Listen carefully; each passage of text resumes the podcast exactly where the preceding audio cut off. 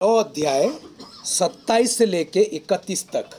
मत्ती नौ अध्याय सत्ताईस से लेके इकतीस तक। मेहरबानी से कोई भी थोड़ा तेज़ी आवाज़ से पढ़िए, यहाँ तक आवाज़ पहुँचना चाहिए। जब यीशु वहाँ से आगे बढ़ा तो दो अंधे उसके पीछे यह पुकारते हुए चले, हे दाऊद की संतान, हम पर दया कर। जब वह घर में पहुँचा तो वे अंधे उसके पास आए और यीशु ने उनसे कहा क्या तुम्हें विश्वास है कि मैं यह कर सकता हूँ? उन्होंने उससे कहा हाँ प्रभु। तब उसने उनकी आँखें छूकर कहा, तुम्हारे विश्वास के अनुसार तुम्हारे लिए हो। और उनकी आँखें खुल गई। यीशु ने उन्हें चिताकर कहा, सावधान, कोई इस बात को ना जाने, पर उन्होंने निकलकर सारे देश में उसका यश फैला दिया। बहुत बहुत धन्यवाद बहुत बहुत धन्यवाद सीमा और सिस्टर एलिसा, आप प्लीज़ सारे बच्चों को लेके जाइए और बाइबल से एक कहानी और एक आयत बहुत छोटे आयत और एक गाना, ठीक है, बच्चों के लिए। सब जितने बच्चे हैं, और सिस्टर एलिसा के साथ आप लोग जाइए, दीदी के साथ। हमारे जो टीचर है, उनके पाँव की जो रड है, वो खिसक गया है और सुबह सुबह बड़े शाम को बड़े रो के फ़ोन कर रही थी। सब जाइए अब बच्चों को सब छोड़ दीजिए पूरा इनके हाथ में। सब बच्चे प्लीज़ जाइए। यस आप भी जाओ। आप जाओ।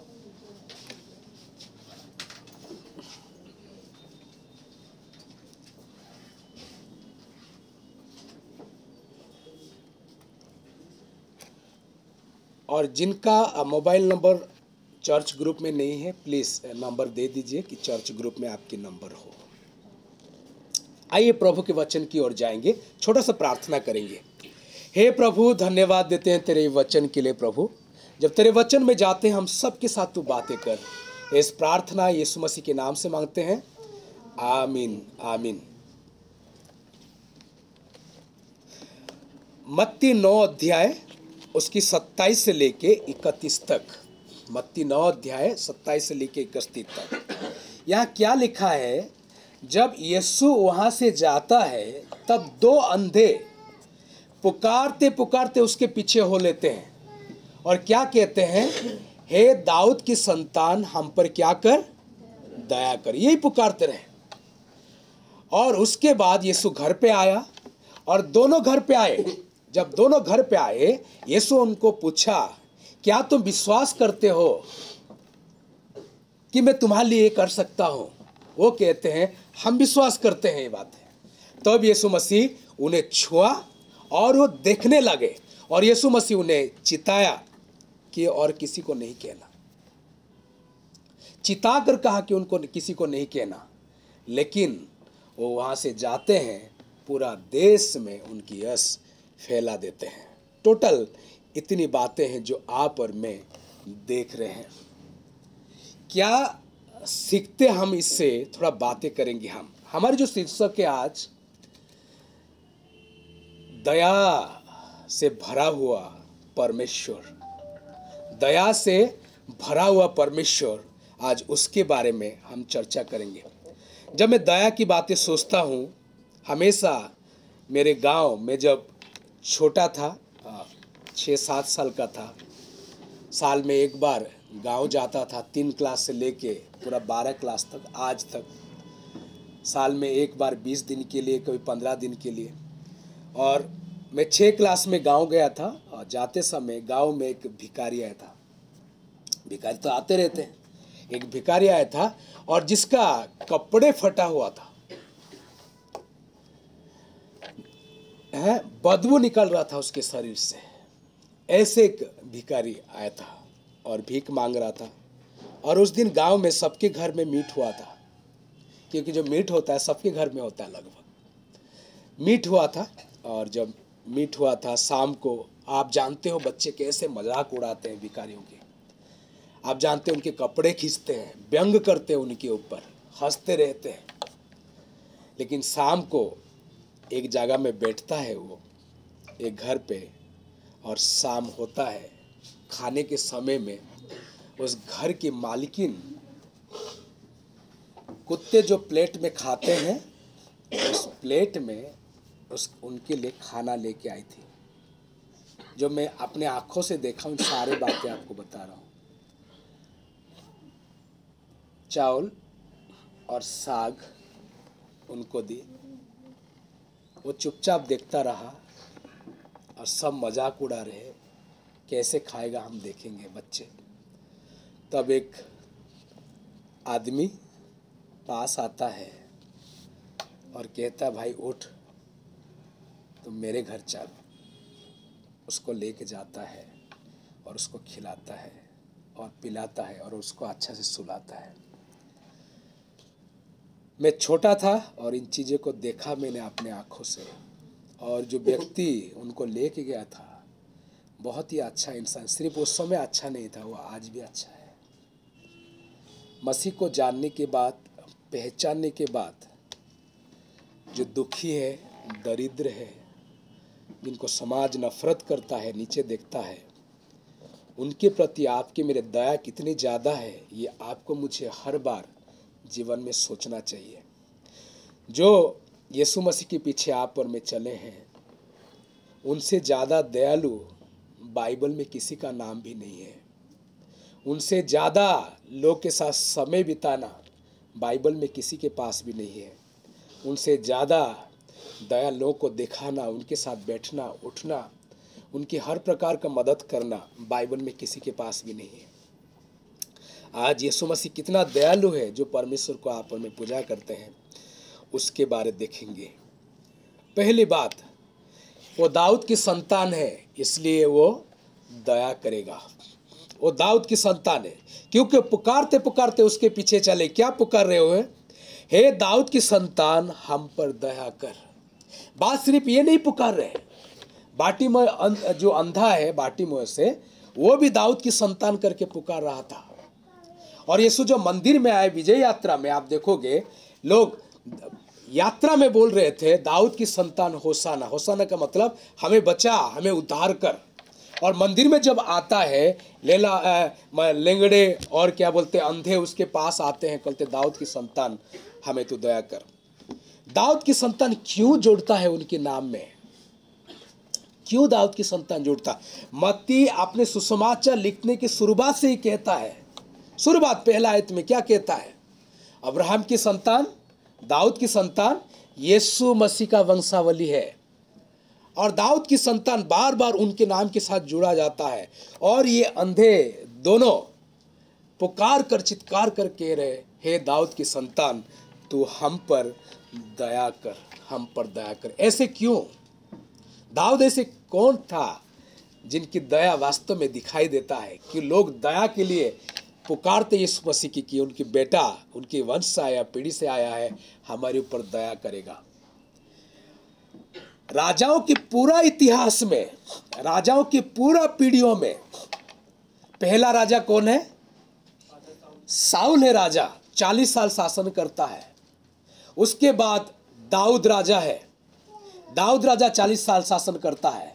उसके बाद राजा सलोमन चालीस साल शासन करता है। उसके बाद उसका बेटा रेहबियम, वो सत्रह साल शासन करता है और उसके बाद उसका बेटा यबिया वो तीन साल शासन करता है। उसके बाद उसका बेटा आशा उसके बाद बासा कंटिन्यू चलता जाएगा। पूरा राजा साउल से आरंभ करे जोयाकिम तक जितने भी राजा थे, आप राजाओं की किताब में पढ़ोगे, कोई भी ऐसे दया लोगों को कभी भी नहीं दिखाया। कभी भी उनके बारे में लिखा नहीं है, लोगों को दया दिखाया है। जैसे दाऊद ने दिखाया। दूसरा वंशावली, इतिहास की पुस्तक, दूसरा इतिहास में दूसरा सामुएल की नौ अध्याय में जब आप पढ़ोगे, एक कहानी है। आठ अध्याय की आखिरी अनुच्छेद में दाऊद राजा की स्थिति मतलब उसके बढ़ाई क्या क्या हो सकता है, उसके बारे में ज़िक्र है।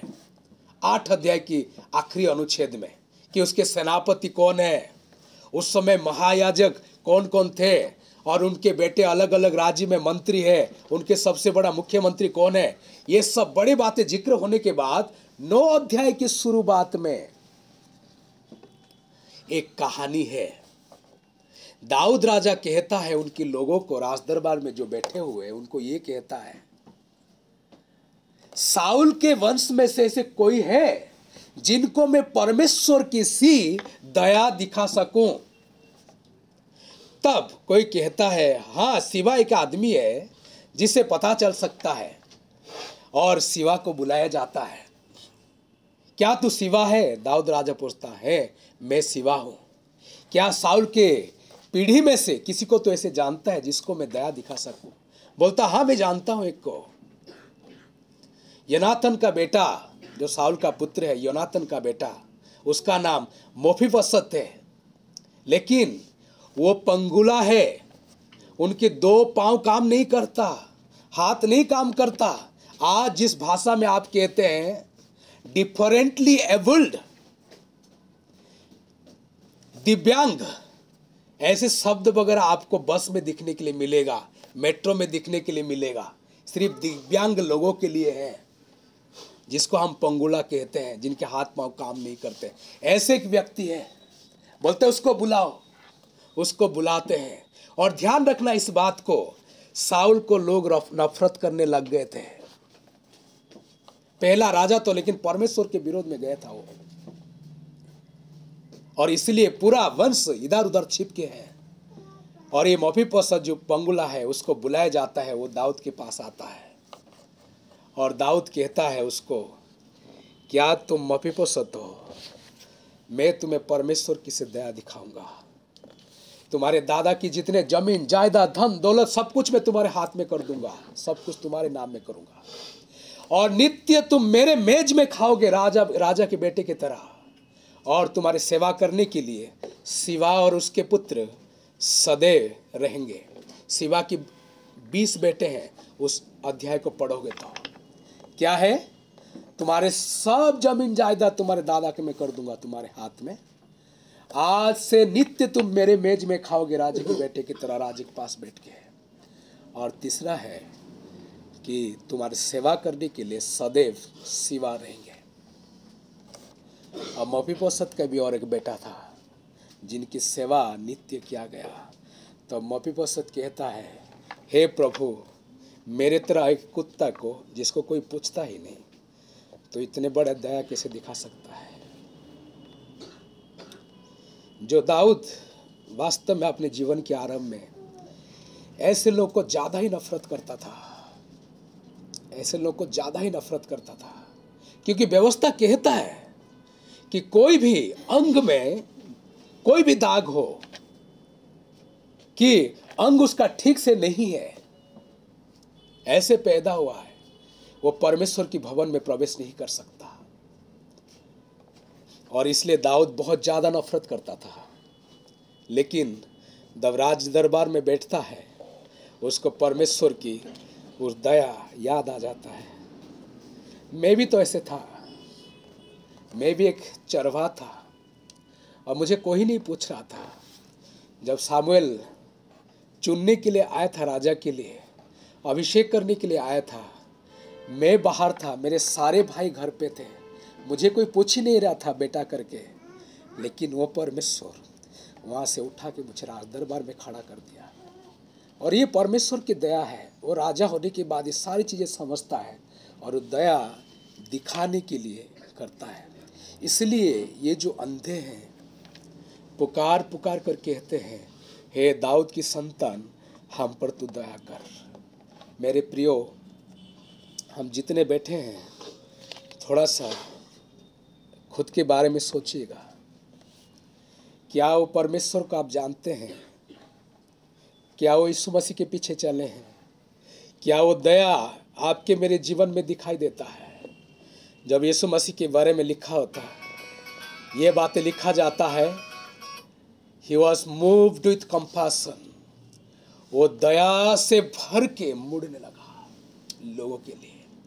क्या वो दया आपके जीवन में दिखाई देता है? लोगों के प्रति और विशेष करके उन लोगों के प्रति जो वास्तव में जिनको लोग पूछते ही नहीं है, जिनको लोग दूर से देखते हैं। थोड़ा सा सोचिए उसके बारे में, थोड़ा सा सोचिए। और वो ऐसे हैं जो परमेश्वर के भवन में नहीं जा सकते हैं। अंधे, प्रभु के भवन के अंदर नहीं जा सकते, क्योंकि व्यवस्था मना कर रहा है। वो ऐसे है कि समाज उनको श्रापित करके देखता है कि ये श्रापित है। और ऐसे हैं जो भीख मांगने वाले लोग हैं। क्या उनके प्रति आपकी मेरे दया निकल के आ रहा है? क्या कलिशा में ऐसे कभी लोग आते हैं तो आप वो प्यार दिखाते हो कि नहीं? थोड़ा सा सोचिएगा। जब तक अपने स्थिति से नीचे नहीं आते हैं, तब तक मसीहत कभी भी आपके मेरे जीवन से नहीं आता है। यहोना, तेरा अध्याय को थोड़ा देखिएगा। यीशु मसीह, जब ये जाना कि स्वर्ग और पृथ्वी के सारा अधिकार दिया गया उसको, ये लिखा है, ध्यान से सुनना मेरी बात को। तब वो आता है और कढ़ाई सा लेता है, पानी लेता है और एक टावल लेता है, अपने चेलों की पाँव पूछने लगता है। जब जानता है, सब कुछ अधिकार उसको भी मिल चुका है। अपने स्थिति से जब तक नीचे नहीं आते हैं तब तक वो मसीहत कभी भी आपके मेरे जीवन में झलकेगा ही नहीं। यहाँ बैठ नहीं पाएँगे, यहाँ खा नहीं पाएँगे, इनके साथ उठ नहीं पाएँगे। कभी कभी इस बात की भी दुख लगता है मुझे सुन के। अरे, ये तो नीच जाति लोग, हमारे चर्च के कोई कोई लोग पहले बोलते थे। ये कहाँ का मसीहत है? मैं उनके घर में बैठ नहीं सकता। कहाँ का मसीहत है? क्या मसीह को वास्तव में आप जानते हैं? थोड़ा सा प्लीज़ सोचिएगा। जब तक वो सोच नहीं आता है जो दया नहीं आता मसीह का, कभी भी हम मसीह को नहीं जानते हैं। आगे बढ़ते हैं। दूसरी बात है, वो पुकारते पुकारते उसके घर में आए। वो जब घर में आया, उसके घर में आए जिनके आगे पीछे हज़ार लोग घूमते हैं। अंधे उनके पास आते हैं। अचंबा नहीं लगता सुन के अचंबा लगता है कि नहीं है? अंधे उनके पास आते हैं। वो उनसे वार्तालाप करता है, कहता है, क्या तुम विश्वास करते हो जिसके लिए तुम आए हो? राजाओं की राजा है, प्रभुओं का प्रभु है। मरकुस ऐसे कहानी को नहीं लिखता है। क्यों नहीं लिखता मरकुस? क्योंकि मरकुस यीशु मसीह को एक दास करके प्रस्तुत करता है।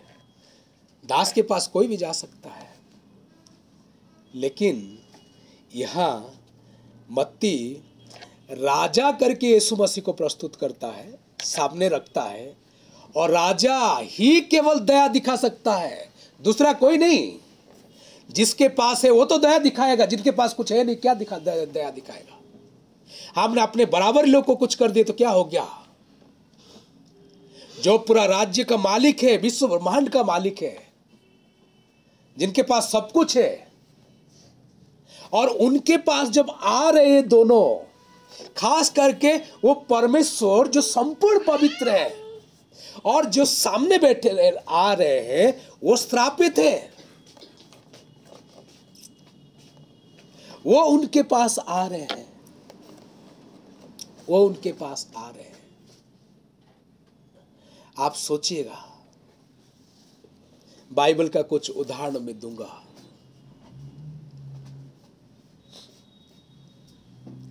जब पराक्रमी परमेश्वर मिस्र से इज़राइलियों को लेके आता है, अपने परिचय सिने पर्वत में देता है। कहता है, तीन दिन तक नाओगे धोगे, सिद्धिकरण के, शुद्धिकरण की विधि में रहोगे। अठारह, उन्नीस अध्याय में निर्गमन। और तीसरा दिन सब नीचे खड़े रहोगे। और वो भी क्रमानुसार। और मैं आऊँगा, वो सिनय पर्वत में आता है, आग और बादल में से बातें करता है और दस आज्ञा देता है। और उस समय उनको ये निर्देश दिया गया था, कोई भी इस पहाड़ के ऊपर चढ़ेगा नहीं। इवन कोई पशु भी नहीं जाएगा, क्योंकि जो छुएगा वो पहाड़ पर, वो सुनिश्चित मरेगा। उसके लिए कोई दूसरा रास्ता नहीं है। क्योंकि भयावह परमेश, परमेश्वर है, जो उस पहाड़ के ऊपर अपने परिचय देगा। तब लोग कहते हैं, हे मूसा, प्रभु हमारे साथ बातें ना करे, नहीं तो हम मर जाएँगे। तू हमारे साथ बातें कर, तू हमारे साथ बातें कर। तब मूसा उनके साथ बातें करने लगता है। मूसा उनके साथ बातें करने लगता है। सब इधर ध्यान देना, बच्चे को छोड़ देना। सब जैसे भी करे, कुछ नहीं करना, आप मेरे पर ध्यान देना। आप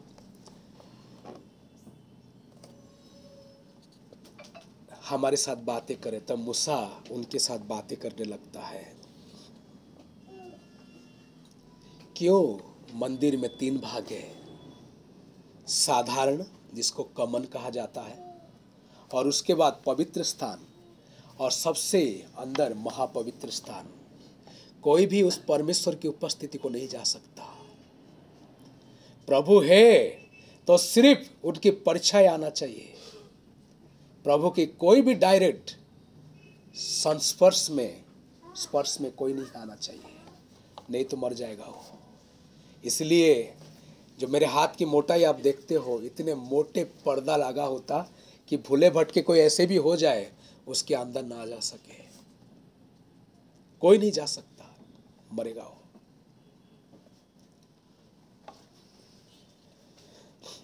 जब नियम सिंधु को लेके आ रहे थे उबैद के घर में रखने से पहले, क्या देखा आपने? वो, क्या बोलते, कौन सा गाड़ी हो बैलगाड़ी। बैलगाड़ी में नियम सिंधु को लेके आ रहे, आते समय पत्थर से जब टकराता है, वो नियम सिंधु गिरने लगता है। तब दो जन वो नियम सिंधु को ऐसे पकड़ने जा रहे तुरंत वहाँ मरे। हल्का में नहीं लेना, परमेश्वर की उपस्थिति को। यर्दन जब पार करते हैं, याजक लोग नियम सिंधु को लेके, वाचा की सिंधु को लेके बीच में खड़े रहते हैं। और कितने दूरिता से लोग जाते हैं? दो हज़ार हाथ दूरिता से जाते हैं, जिनकी उपस्थिति में ही पूरा पानी सूख जाता है। उनके उपस्थिति में हर कोई नष्ट हो जाएगा, नाश हो जाएगा, आसपास कोई नहीं जाना।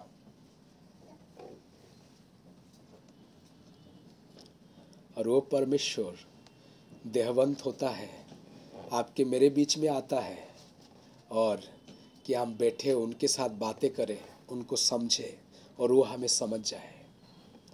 वो जो बड़ा पर्दा, उसको ही तोड़ देता है वो, जो महापवित्र स्थान कहा जाता था। आज हम उनकी उपस्थिति में पहुँच सकते हैं। उसे बड़े दया और क्या हो सकता मेरे प्रिय लोग? आप वो तो छोड़िए।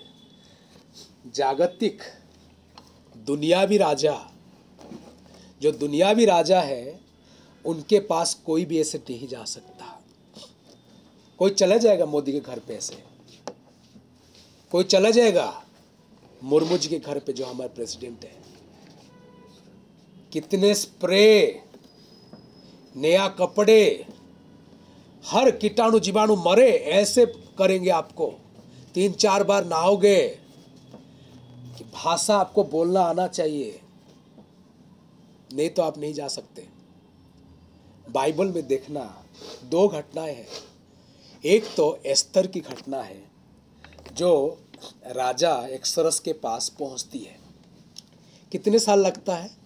वशिष्ठ रानी का देहांत हो चुका, देहांत तो नहीं है, राजपद से उनको हटा दिए। हटाने के बाद नया रानी का खोज होता है। जब नया रानी का खोज होता है, एस्तर की बारी आते आते तीन साल से ऊपर हो गया। आप सोच पाते हो, क्यों तीन साल से ऊपर? आज तो एक दिन में आप ब्यूटी पार्लर जाके ठीक ठाक होके फिर बाहर आ जाओगे।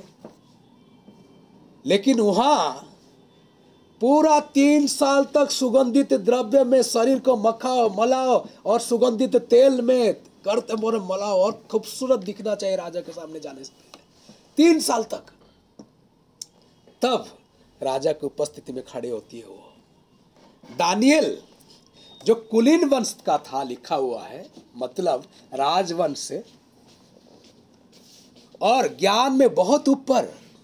ऐसे लोग को तो चुन के लेके आए थे। लेकिन उनको भी राजा के पास पहुँचने के लिए भाषा का शैली सही होना चाहिए, सही से उठना, बैठना, आना चाहिए उनको और दिखने में खूबसूरत होना चाहिए। कितने साल लगा राजा के पास पहुँचने के लिए? तीन साल से ऊपर। ध्यान सुनना मेरे बात को। दुनियावी राजा के पास पहुँचने के लिए कितने ज़्यादा चीज़ें होता है। मैं उद्योग भवन गया था। कल मैं बता रहा था दुआ पे। मेरे पासपोर्ट बनते समय मैं ऐसे आँखें बंद करके सो रहा था। प्रभु ने बोला तो उधर जा। मैं थक गया था पासपोर्ट बनाने के लिए। कोई भी ए ग्रेड ऑफिसर लेटर नहीं दे रहा था। लेटर दे दे तो अपने आईडी कार्ड के जेरस कॉपी नहीं दे रहे थे। नहीं तो तत्काल पासपोर्ट नहीं बन सकता।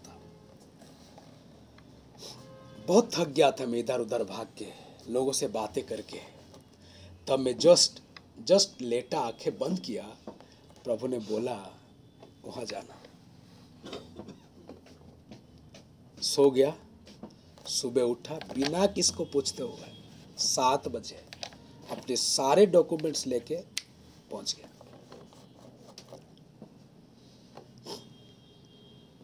जब पहुँच गया डॉक्यूमेंट्स लेके तो पहले बात तो मुझे वहाँ ये पूछे कि आप अपॉइंटमेंट लेटर लेके आए हो क्या? यहाँ भारत को चलाने वाले लोग बैठे हैं, बिना अपॉइंटमेंट लेटर में कोई नहीं जा सकता। मैं बोला, लेके नहीं आया हूँ। लेकिन कमरा नंबर मुझे मालूम है, यहाँ वो बैठते हैं कोई। उनसे बात करना है मुझे। ना, मुझे उनके नाम भी थोड़ा मालूम है। मैं फ़ोन किया और सेक्रेटरी है अंडर सेक्रेटरी है। बोला, सर, उनके साथ बातें करना है। वो तो नहीं है, उनका तो ट्रांसफ़र हो गया। प्रमोशन हो गया ट्रांसफ़र हो गया। और ये गुज्जर वाले कैसे बातें करते हो, आप जानते हो? बहुत ही उल्टा सीधा बहुत बहुत सुना है मुझे, बहुत ज़्यादा। सुना है, मैं चला गया, आधे घंटे पार्क में बैठा। मैंने ये बोला, प्रभु मुझे स्पष्ट हुआ कि तू ही मुझे मेरे साथ बातें किया है। और मैं इसलिए आया हूँ। मुझे मालूम नहीं कैसे काम होगा। ना मेरे पास अपॉइंटमेंट लेटर है, ना मेरे और कुछ है। इसलिए प्रभु, तू रास्ता का खोल। एक घंटे बैठने के बाद, प्रार्थना करने के बाद मैं फिर से गया। फिर जाके मैंने बोला, सर, मुझे आखिरी बार फ़ोन से बातें करने दीजिएगा। मैं फ़ोन में बातें करूँगा और नहीं होगा तो मैं अपने घर चले जाऊँगा। बोला, ठीक है, बातें करो। उन्होंने फ़ोन लगाया। वो फ़ोन उठाते ही मैं बोला, सर, जय मसीह की।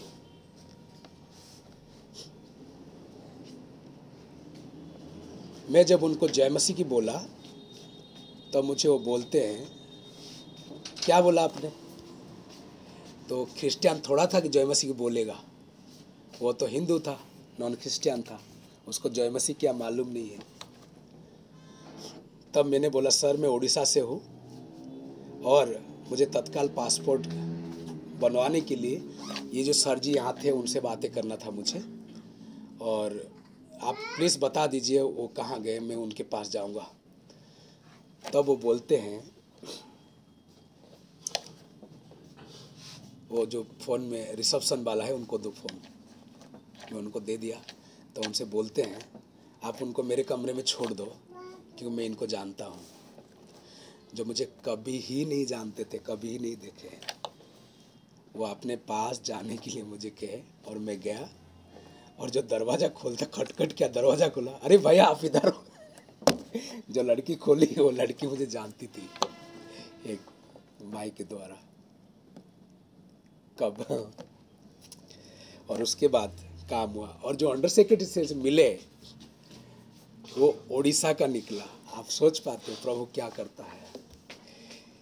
इसलिए दुनियावी लोग के पास पहुँचने के लिए खास करके आपको अपॉइंटमेंट लेटर चाहिए। लेकिन प्रभु जो राजाओं के राजा, पवित्र परमेश्वर है, वो इन अंधों को अपने पास बुलाता है, उनके पास आते हैं। मेरे कहने की मतलब है, ऐसे तो नहीं है आपके जीवन में कि लोग आपके पास ही नहीं आ पाते। कोई कोई इतने पवित्र है, उनके बच्चे उनके पास नहीं आ पाते समझते हो मेरे बात को? कोई कोई इतने पवित्र है, टीचर है, बच्चे डरते हैं उनसे बातें करने के लिए। अपने जीवन को ऐसे तो नहीं बनाए हो आप? क्योंकि हमारे प्रभु जिनको हम पूजा करते हैं, आराधना करते हैं, वो ऐसे नहीं है। आगे बढ़ते हैं। तीसरी और अंतिम बातें। उनको वो छूता है और उनकी आँखें खोलता है। किसी अंधे के आँखें छुए हो आज तक आप किस अंधे को छुए ऐसे जाके जो गंदे कपड़े पहने, कभी नहाते नहीं थे कभी छुए हो जाके से। वो उनको छूता है, उनकी आँखें को, और उनकी आँखें खुल जाता है। उनकी स्पर्शता में इतनी ज़्यादा ताकत होता है। और वो ताकत उस सामर्थ्य को प्रदर्शित करता है, दिखा देता है। लेकिन छू के, ध्यान सुनना मेरी बात को श्रापित लोग को छूने का मतलब है, आप भी उसमें हिस्से हो। लेकिन यीशु मसीह छूता है। बात सिर्फ़ इनको नहीं छुआ, आप मत्ती आठ अध्याय में देखो, एक कोड़ी को छूता है, जिनको व्यवस्था श्रापित करके मानता है। आप छोएगे तो आप खुद ही श्रापित हो जाओगे असुचि बनोगे। लेकिन ऐसे इंसान को यीशु मसीह छूता है और चंगाई देता है। क्या यीशु मसीह नहीं जानता था? मैं मना करने के बावजूद भी ये इधर उधर बातें जाके बोलेंगे कि मेरे जाना आना ही मुश्किल हो जाएगा। ये जानता था कि ये मेरे अनाज्ञाकारी होंगे, उसके बावजूद भी वो छूता है। दया का मतलब यही है, जो छूने के लायक नहीं है, जो आपको हानि पहुँच सकता है, ऐसे चीज़ों को आगे बढ़ के प्रभु के कारण हाथ उनके ऊपर रखना। किसी भिखारी के पास जाके बैठ के कहना, भाई कैसे हैं? कह पाओगे ना?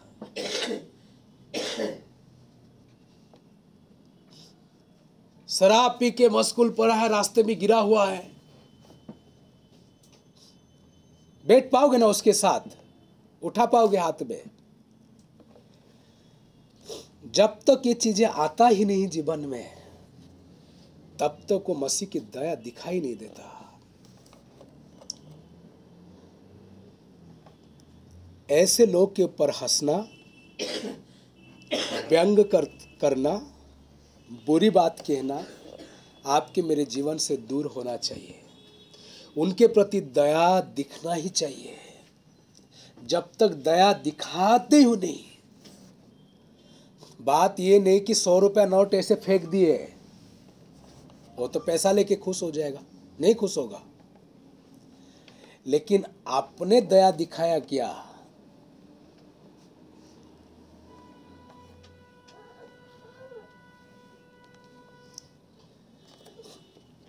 जो हिंजड़े लोग डांस करते हैं करते हैं ना? बहुत लोग हँसते हैं। तो मैं दुआ में जा रहा था चार नंबर में जो गली में प्रार्थना है उस गली में ही डांस कर रहे थे। तो मुझे उधर पार करके ना उधर जाना अगले दो तीन घर के आगे जाना था और ऊपर दुआ था।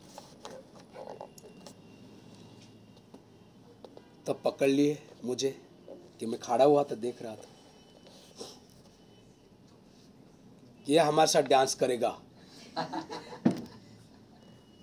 तो मैं मना कर दूँ अच्छा से डांस किया। बोला ये भाई तो बहुत अच्छा है।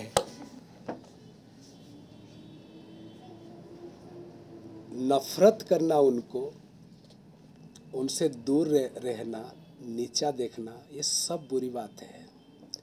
व्यंग नहीं करना मज़ाक में नहीं उड़ाना क्योंकि मसीहत में इस चीज़ें बहुत दूर है बहुत दूर है। इन सोच वगैरह जब तक आपके मेरे जीवन में नहीं आता, दया नहीं दिखता। और एक बातें कह के ख़त्म करूँगा। इन सारे बातों में वो जब कहते हम पर तू दया कर, इसका मतलब क्या होता है? अनुग्रह, दया दो अलग अलग चीज़ें हैं। अनुग्रह के मतलब है, आप जानते हो बार बार मैं कह रहा हूँ, जो हम हकदार है, हकदार नहीं है, वो प्रभु देता है। क्या क्या पाने के हकदार नहीं है हम? कुछ भी पाने के हकदार नहीं है। सांस पाने के हकदार नहीं कि सांस भी पाने के हकदार नहीं। ठीक है? कुछ भी पाने के हकदार नहीं। ध्यान सुनना मेरे बात। ना धन, दौलत, मोबाइल पोबाइल कुछ भी पाने के हकदार नहीं। प्रभु आपको मुझे देता है, उसको अनुग्रह कहते हैं। दया किसको कहते हैं? जो पाने के हम हकदार हैं, वो हमें मिलता नहीं है। क्या पाने के हकदार है हम? हर बार पाप करते हैं, उसकी सज़ा आपको मुझे मिलना चाहिए। मिलना चाहिए कि नहीं है? जाने में, अनजाने में पाप करते हैं, उसकी सज़ा मिलना चाहिए और परमेश्वर सज़ा नहीं देता, उसके पाने के हम हकदार है। उसको दया कहते और ये जब कह रहे हम पर दया कर, इसका मतलब है, हम सजा भोग के आ रहे हैं। सजा हमारे ऊपर है। तो ऐसे दया कर दे कि यह सजा से हम क्या हो जाए? छूट जाए। और यीशु मसीह उनके ऊपर दया करता है। सोच तो बदलना ही पड़ेगा। अरे इसकी सजा उसको मिल रहा है ना? ऐसे होना चाहिए। कोई कोई पाप करते लोग इतने नफरत करते हैं। कौन सा मसीहत है ये मैं कभी भी से नहीं समझ पाता हूँ। एक पास्टर बेविचार में पकड़े गए। आज तक कोई पास्टर उनके साथ बैठता नहीं, उठता नहीं। इतने नफरत करते उन्हें, जिनके बारे में पूरा न्यूज़पेपर में टीवी में, सुदर्शन टीवी में सुबह से शाम चला है। हर कोई नफरत करता है।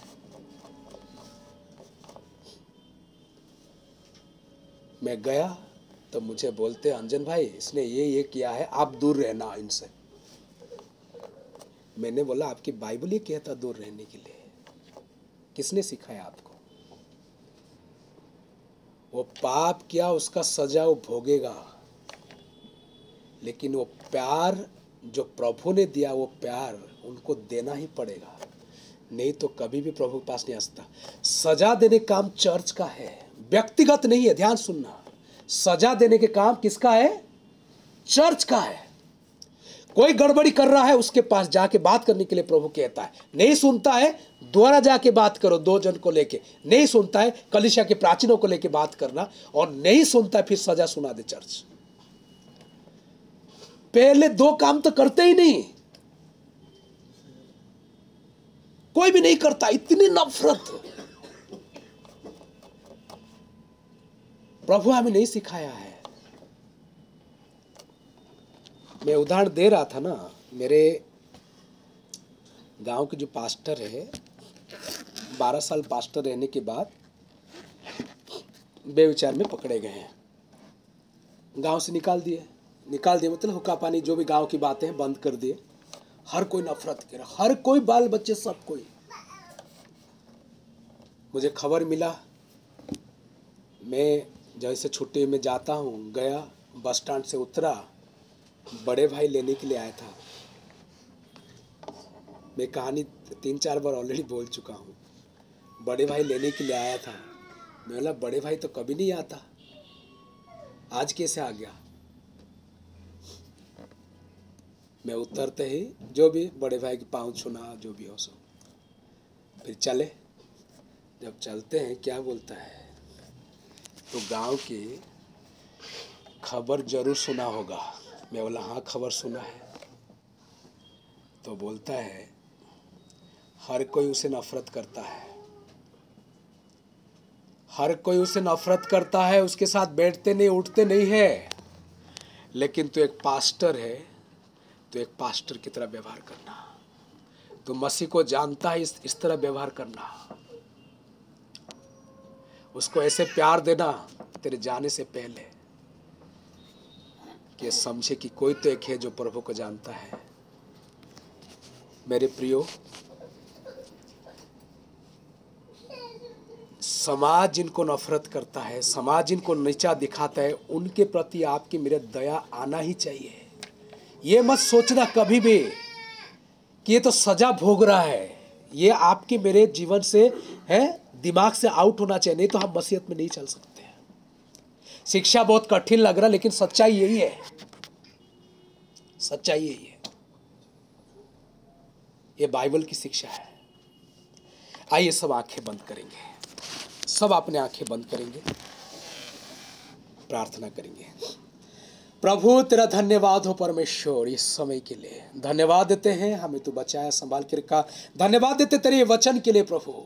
जब तेरे वचन की ओर जाते हैं प्रभु, और गए प्रभु, तू हमारे साथ बातें किया प्रभु। और हमें दया से ऐसे भर दे परमेश्वर तेरे स्वर्गीय दया लोग के जीवन में जाए और हम सबके जीवन में उत्तर आए इसलिए आशीष दे। लोगों के प्रति अच्छा व्यवहार करेंगे हम इसलिए तो आशीष दे। महिमा तूपा गौरव तूपा इस प्रार्थना यीशु मसीह के नाम से मांगते हैं। आमीन आमीन।